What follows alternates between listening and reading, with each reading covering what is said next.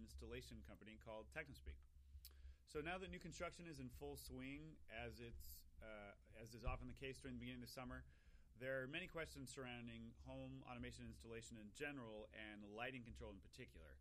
Uh, so today, in this ninth podcast, I'd like to talk about panelized lighting control from the standpoint of whose scope of work it is for each phase of the panelized lighting system installation.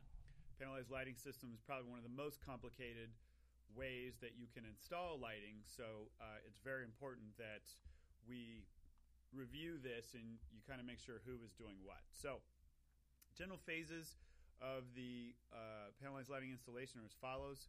We have the pre-wire and rough-in, which is where the uh, panelized light boxes are installed, keypad wiring is installed, and the light fixture wiring is installed.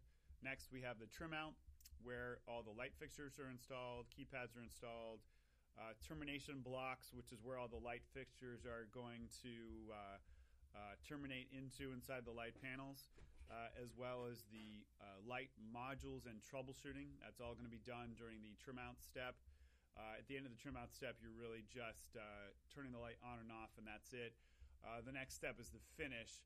Uh, that is where you're doing all the programming, creating your lighting scenes, and really kind of bringing the whole system to life. So, uh, generally speaking, if you can find one, it is a good idea to hire an AV contractor who also has their electrical license. Uh, in so doing, they can project manage the entire lighting installation and divide the work appropriately between themselves and the electrician on board.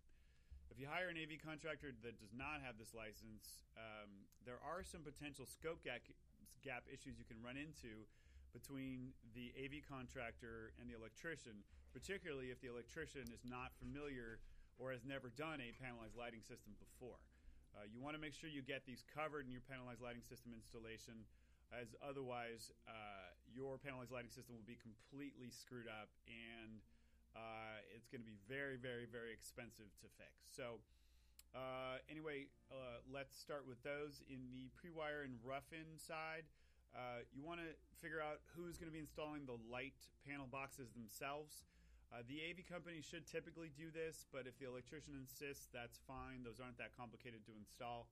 Uh, the next would be uh, who is doing the rough in keypad wiring, uh, as well as the keypad boxes where they'll be located. Generally speaking, I like to tell the AV company that they should be doing the wiring. However, the electrician should be doing the boxes. And the reason for that is the electrician has specific code requirements they have to fill for uh, height above the finished floor and entry and exit points, top and bottom of stairs, things like that.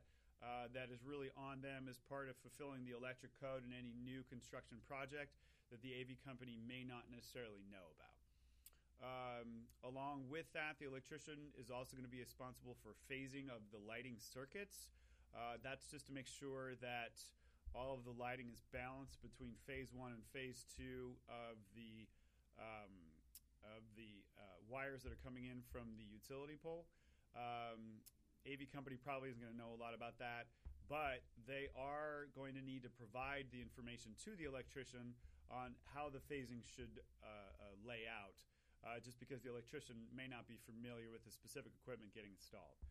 Uh, and then finally, this is the more tedious part uh, generating a load schedule that includes all the loads by uh, panel, module, channel, and dimming type required. When I say loads, of course, I mean the actual light fixtures themselves. Uh, the AV companies should do this, and you should really make sure that uh, they take the time to do this because most AV companies will not.